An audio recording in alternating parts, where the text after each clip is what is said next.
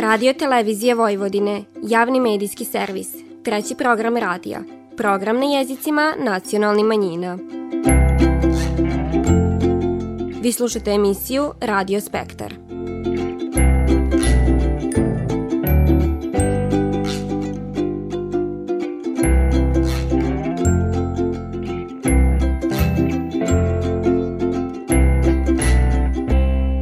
Lip pozdrav poštivani slušaoci, vi pratite program na bunjevačkom jeziku. Na početku ovo nedeljnje emisije čućete kako Kornelija Antunić iz Čonoplje na Lesonit Hartiju i Kamenčiće prinosi slike, pejzaže, minijature i prirodu, čime stvara prava mala umitnička dila. A posle tog poslušajte divan sa Brankom Vidaković-Milojević, koja priko dvi decenije svojim fotoaparatom biluži uspomine Tavankućana i prinosi ljubav prema fotografiji na mlađe generacije. U nastavku ćemo divanito pozlati koju slikar Jene Višinka godinama koristi u svojem radu. A na kraju emisije poslušajte kako se na Dida Hornjakovom salašu po starinskom receptu opravlja ukusni bunjevački prisnac. Vi slušate program na bunjevačkom jeziku. Na Lesoni Tartiju ili na Kamenčiće, Kornelija Antonić iz Čonaplje prinela je slike, pejsaže, minijature, prirodu i lične doživljaje i impresije. A za sve krivo pakovanje akrilnih boja koje je donosila rođaki. Jedno je ostavila sebi ko izazov kojem nije odolila. Prema tutorijalu sa YouTube-a odradila jednu sliku koja je ispala za mene barem vrlo interesantna i, i dobra i bila sam začuđena da, da, u suštini da ja to mogu. I bila sam sretna, ko dete kad kinder jaje dobije pa se obraduje. I onda sam tako nastavila dalje i i sad otkrivam polako da šta mogu, šta se sve može sa tim bojama. Ali ja sam uvek imala olovku u ruci, znači svaki put e, kad sam nervozna, neki ostaju neki tragovi za mnom, neki cvetići, neki motivi, neki drveće, e, lica žena. Svoju kreativnost je ispoljavala cilog života. Pomagala je svojoj dici da priprave školske radove, a osmišljavala i brojne dičije seoske radionice. Sa decom tom sam radila neke slike na lezonitu u crkvi i preostalo je. Pa sam iskoristila kao to, kao nešto što mi je pod rukom, nešto, nešto što eto, na čemu se može slikati. Njezine slike imaju bitnu razliku. Kad je u Austriji dalje od familije, predeli boje imaju tamnije kolorite, a po povratku u Čonoplju na slike stižu veseli žuti mačak, pivac, portret čerke, salaši, jednom ričju, radost boja i poteza. Ove cvetiće, to su je, e, ručice sa jednim potezom, latice sa jednim potezom, što sam isto videla na YouTube-u. Pa sam želela jednostavno da isprobam da li ja to znam, da li ja to mogu. E, isto tako sam probala na jednom kamenčiću tako neku abstraktnu sliku žene, e, isto imam neke bajkovite slike što su malo tako bajkovite, zelene. Znači u suštini ja pokušavam, probavam razne teme, razne što bi se reklo tehnike, zato što ni ne znam ni ja da šta mi paša, šta mi leži, šta mi se e, sviđa, gde ću da se pronađem. Kornelija potvrđiva da Srića prati smile i kuražne, a nikad nije kasno za radost življenja i pripoznavanja svojih talenata i mogućnosti. Nikad se ne zna šta čuči u ljudima i, i da se ne uzdržavaju da probaju, da slikaju ili bilo šta što im je po volji. O izložbi je još rano divaniti, ali planova ima tušta. Nove palete boja stižu s njezinim povratkom iz Austrije u Čonoplju, a onda će kreativnosti i mašti dat navolju.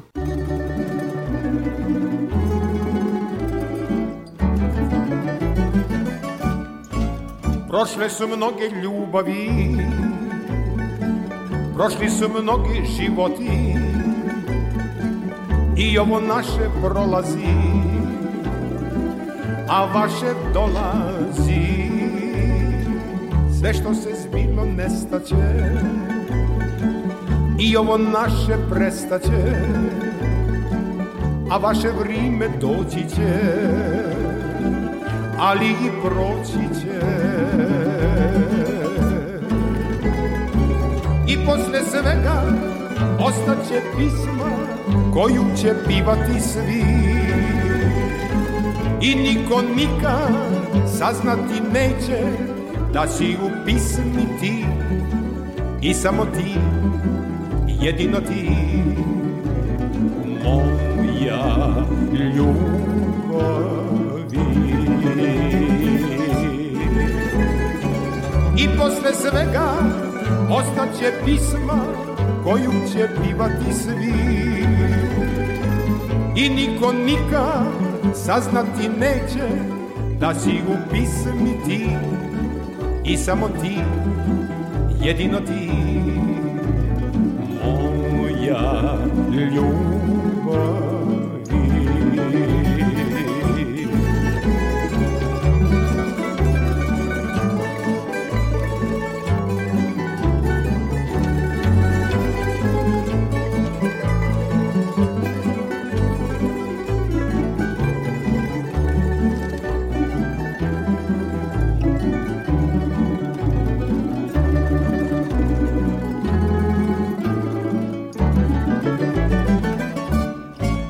Uzalud laži prevare Uzalud zamke zavere. Ne vridi suze kajanje Kada život jedan je. Nek tiho svira muzika Uspuno toplih treptaja. Hoću da budem pijan sad Od tvojih dodira I posle svega ostaće pisma koju će pivati svi. I niko nikad saznati neće da si u pismi ti I samo ti, jedino ti. Moja ljubavi.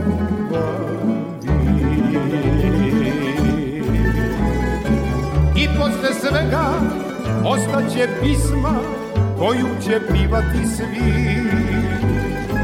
I niko nikad saznati neće Da si u pismi ti. I samo ti, jedino ti Moja ljubavi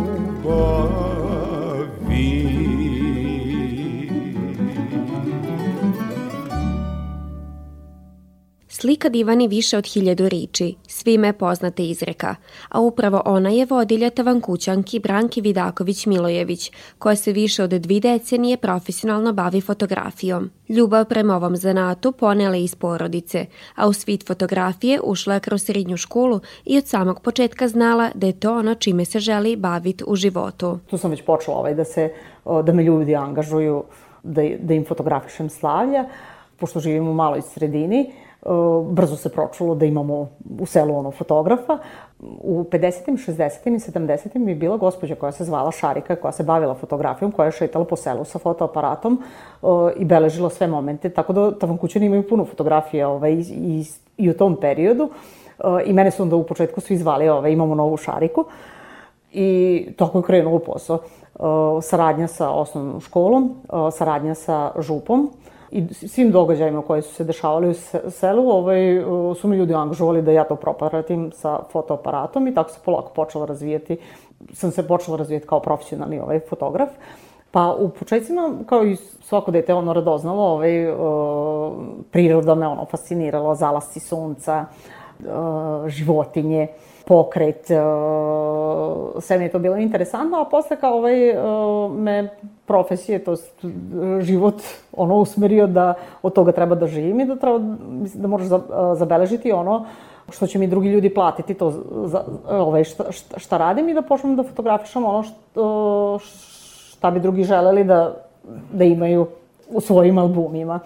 I onda su počeli da me angažuju, kažemo, ono, za svoja slavlje, da njim beležim momente koji su njima ono bitni u životu. Zaposlenje u fotografskoj radnji u Subotici donelo i prva dragocjena iskustva, te usmjerenje ka fotografisanju proslava i važnih događaja. I tako već četvrt vika Branka biluži nezaboravne trenutke svojih sugrađana. Zato vrijeme prošle put od analogne do digitalne fotografije, od mračne komore do savremenog štampača, te različiti stilova fotografisanja. Ja sam se imala priliku, kažem, da se prvo upoznam sa analognom fotografijom i crno-belom fotografijom i da radim ovaj, u, mračnom kom, u mračnoj komori gde, se, ovaj, gde je sve zavisilo od prvo od onoga šta si napravio sa aparatom, koliko je tvoje znanje, koliko barataš sa, sa aparatom sa kojim radiš, koliko poznaješ film, od osetljivosti filma, od uh, svetlosti, od ekspozicije, od uh, blende, od izoštravanja. Znači sve je zavisilo od tebe da napraviš dobru fotografiju. Pratit savremeno doba, trendovi i zahtjevi u fotografisanju su se minjali. Tako su danas sezonske portretne fotografije u punom mahu, a upravo je ovo način da fotograf izrazi svoju kreativnost i umiće. Portretna fotografija jeste isto bila jedna od mojih ovaj, prvih ljubavi. Moj matorski rad je bio portret, portretna fotografija. Mislim da izraz, izraz lica i neka bora, nekom sjaj iz očiju, govori više nego o, puno rečenica. E, tako da portretna fotografija ovaj, su knjige o ljudima. Portrete, kažem, ono, u školi obeležen kao maturske fotografije. U svadbama isto ovaj, izradim veliki broj ono portreta, a sad ovaj, kažemo, u poslednjih godina što, je, što su trendovi, što je aktuelno, ovaj, da se beleže tih uh, sezonskih događaja kao što su fotografije za Božić, fotografije za Uskrs, mature. To su male priče uh, i onda ja pravim male bukove kao male knjige o tim događajima. Ja uvek kažem da je više vredi jedna izrađena fotografija nego hiljadu fotografija na računaru ili u mobilnom telefonu, jer tu jednu izrađenu znaš gde si je stavio i pogotovo ako si je uramio, ona ti je draga i uh, svako možeš da je pokažeš i ti možeš hiljadu puta da baciš svoj pogled na nju i da ti bude milo oko srca kada je vidiš. Dok ove u računaru od gomile ne vidiš ništa. Velik dio Brankinog profesionalnog života usmjeren je kao osnovnoj školi Matija Gubec u Tavankutu, gdje već duže vrijeme postoji fotografska sekcija koja okuplja male zaljubljenike u fotografiju. Ova sekcija je zadužena prije svega za školske novine, a biloži značajne uspjehe na brojnim međunarodnim fotokonkursima, ističe voditelj ove radionice, nastavnica Anita Kopilović. Članovi fotografske sekcije godinama unazad uh, učestvuju na međunarodnim konkursima. Uh, neki od uh, značajnijih postignutih rezultata jesu svakako na međunarodnom konkursu u Italiji. Svake godine osvajamo neka od prva tri mesta na međunarodnom konkursu u Hrvatskoj tako da ovaj, zaista i takođe su prisutni uspesi i na takmičenjima koje se održavaju u školama po Srbiji, u školama koje organizuju škole u Subotici, ovaj, na našim školskim takmičenjima pristigne veliki broj fotografija, ovaj, tako da sve su to naši uspesi. Vidim i veliko uživanje i u samom radu, jer čim se i prijavu za fotosekciju pokazuje već afinitet prema tome i onda kada ovde mogu da osetu u rukama i profesionalni aparat i šta sve mogu da stvore iz toga i da to je nešto više nego što mogu da urade telefonom i da mogu da izraze svoje viđenje ili datog događaja ili da zabeleže svoje foto, ovaj, drugare. Ostalo onda to već razvije se priča i onda, onda nema kraja. Naše sagovornice strpljivo uče dicu fotografskim tehnikama, kompoziciji te pravilnom korišćenju fotoaparata, a ostalo je na mašti i oštrom oku polaznika. Svoje utiske o fotosekciji prinele su nam Teolinda Glavaš, Dunja Nimčević, Elena Suknović i Dunja Dražić. Fotografišemo događaje važne u našoj školi i e, te slike biramo i šaljemo na konkurse takmičenja i u naše novine.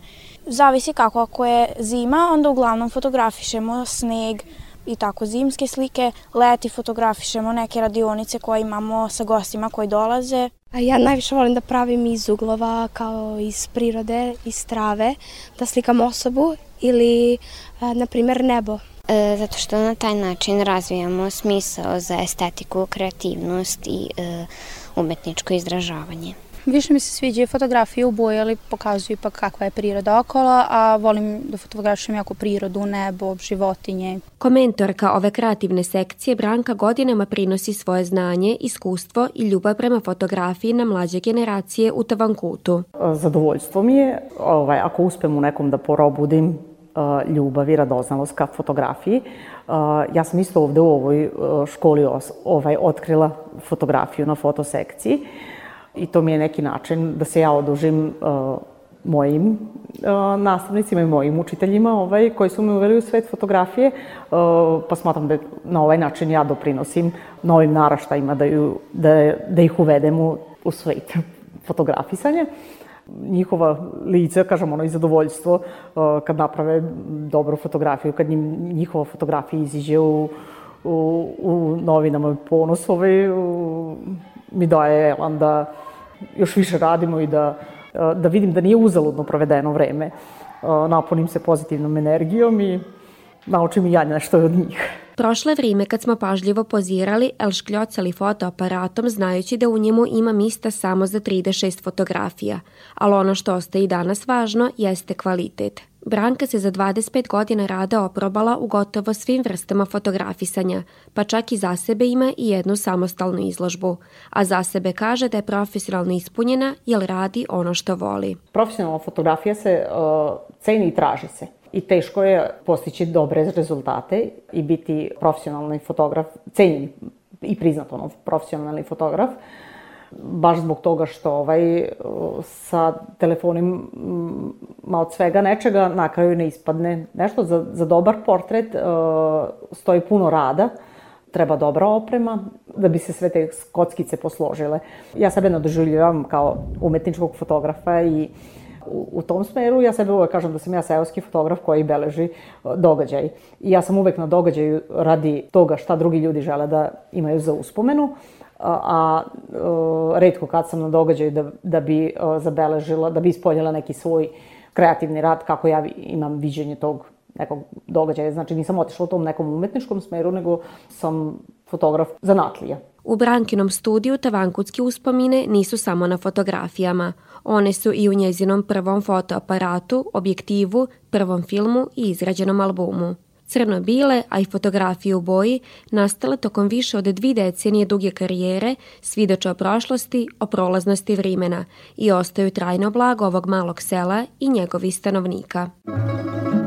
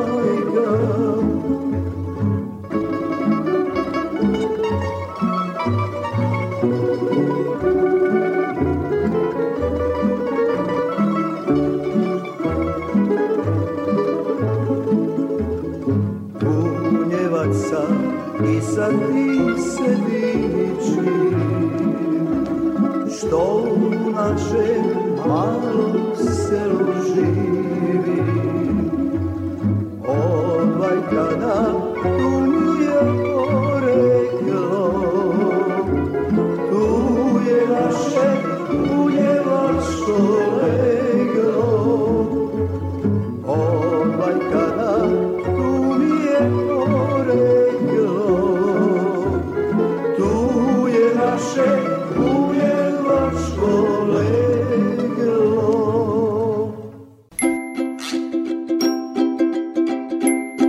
Vi slušate program na bunjevačkom jeziku.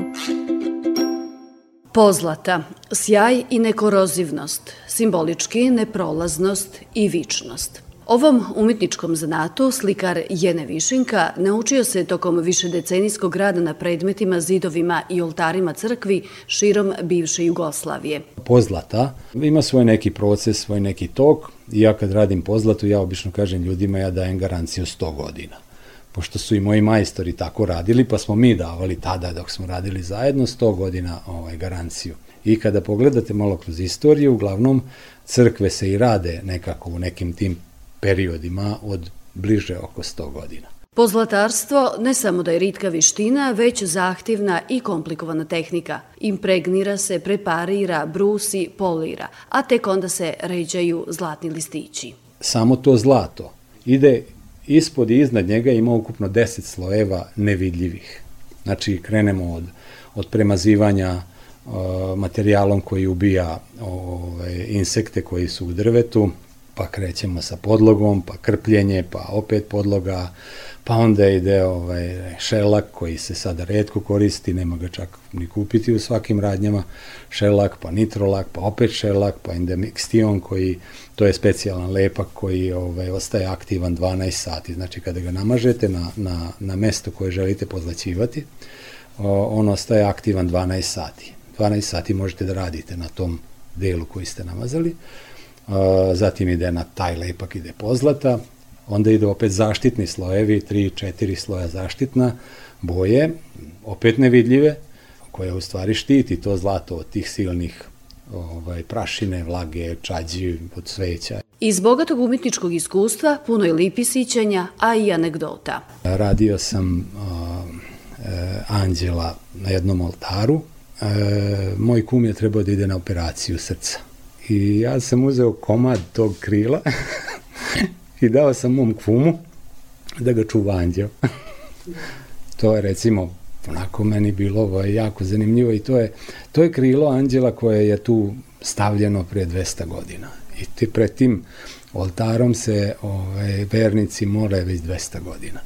I ja sam mislio da će ga sačuvati. Sačuvati. Jeste. Pozlata i poriklom iz Indije i priko Egipta stigla u Evropu, a u 17. i 18. viku ko umetnička tehnika dostigla je svoj vrhunac. Ove mirne pesme, osenčene jadom, to su eho reči što se nisu rekle.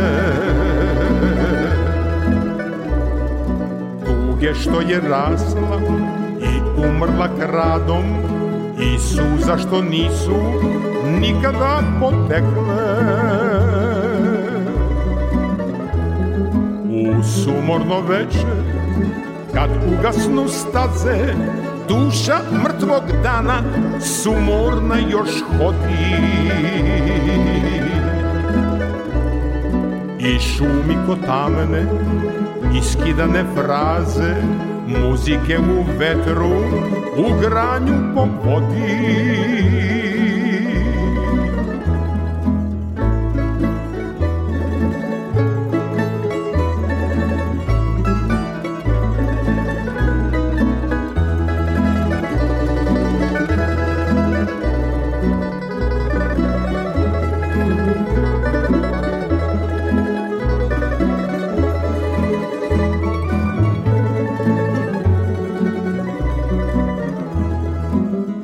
Se javi eho nepamćenog jada i bol neke davno prebolele rane. No kako je srcu, niko neće znati, Zadocnela suza kad pođe da kane Srce ima osmeh u suzi što leva U velikom bolu ljubav svoju metu Istina je samo što duša prosneva Poljubac je susret Najlepši na svetu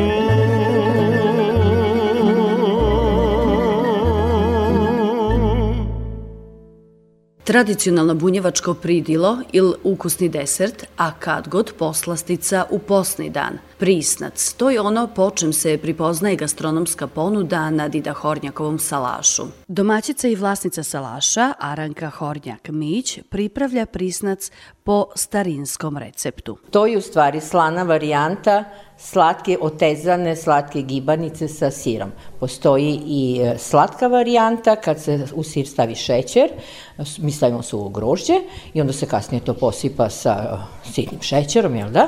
Ali ovo otezano testo na slanu varijantu sa sirom je prisnac i to je ono što je specifično e, za bunjevačke kuće. Ono što prisnac čini ukusnim i sočnim jeste kvalitetan i domaći sir.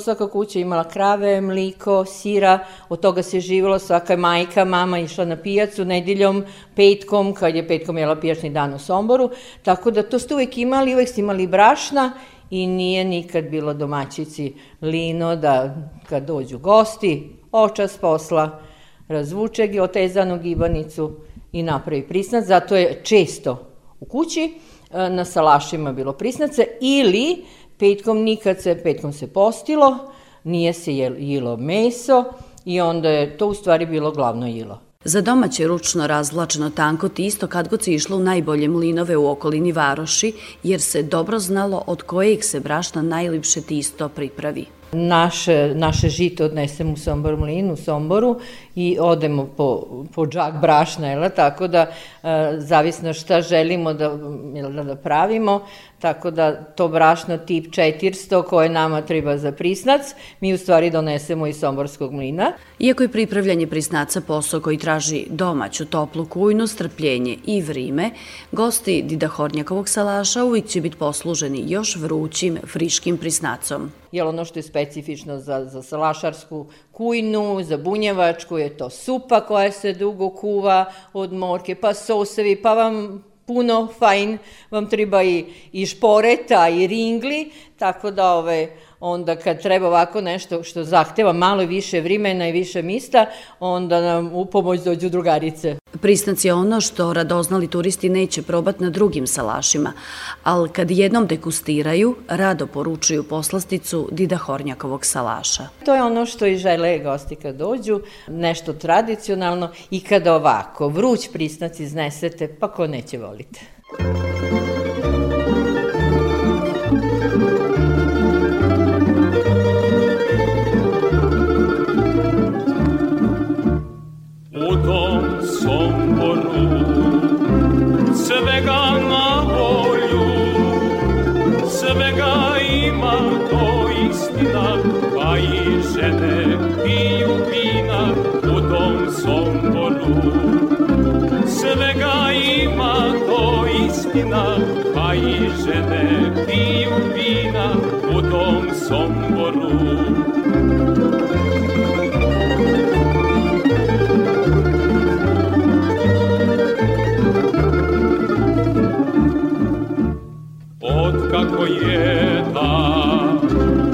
naša varmeća, od doba naše snaše zavoleše tamburaše Somboru.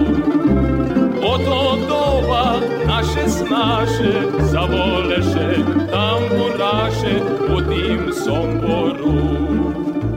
Ženit ću se ja žena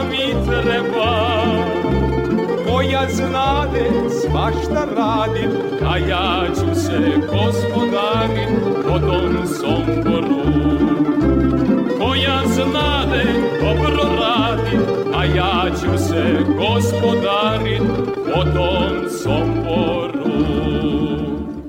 Slušali ste emisiju Radio Spektar. Slušajte nas petkom posle podne od 14 časova i 15 minuta do 14 časova i 45 minuta na radio talasima 100 MHz trećeg programa radija Radio Televizije Vojvodine. Ovo izdanje su za vas pripravile novinarke redakcije na bunjevačkom jeziku Vanja Nešković i Ružica Parčetić. Kroz emisiju vas je vodila Vanja Nešković.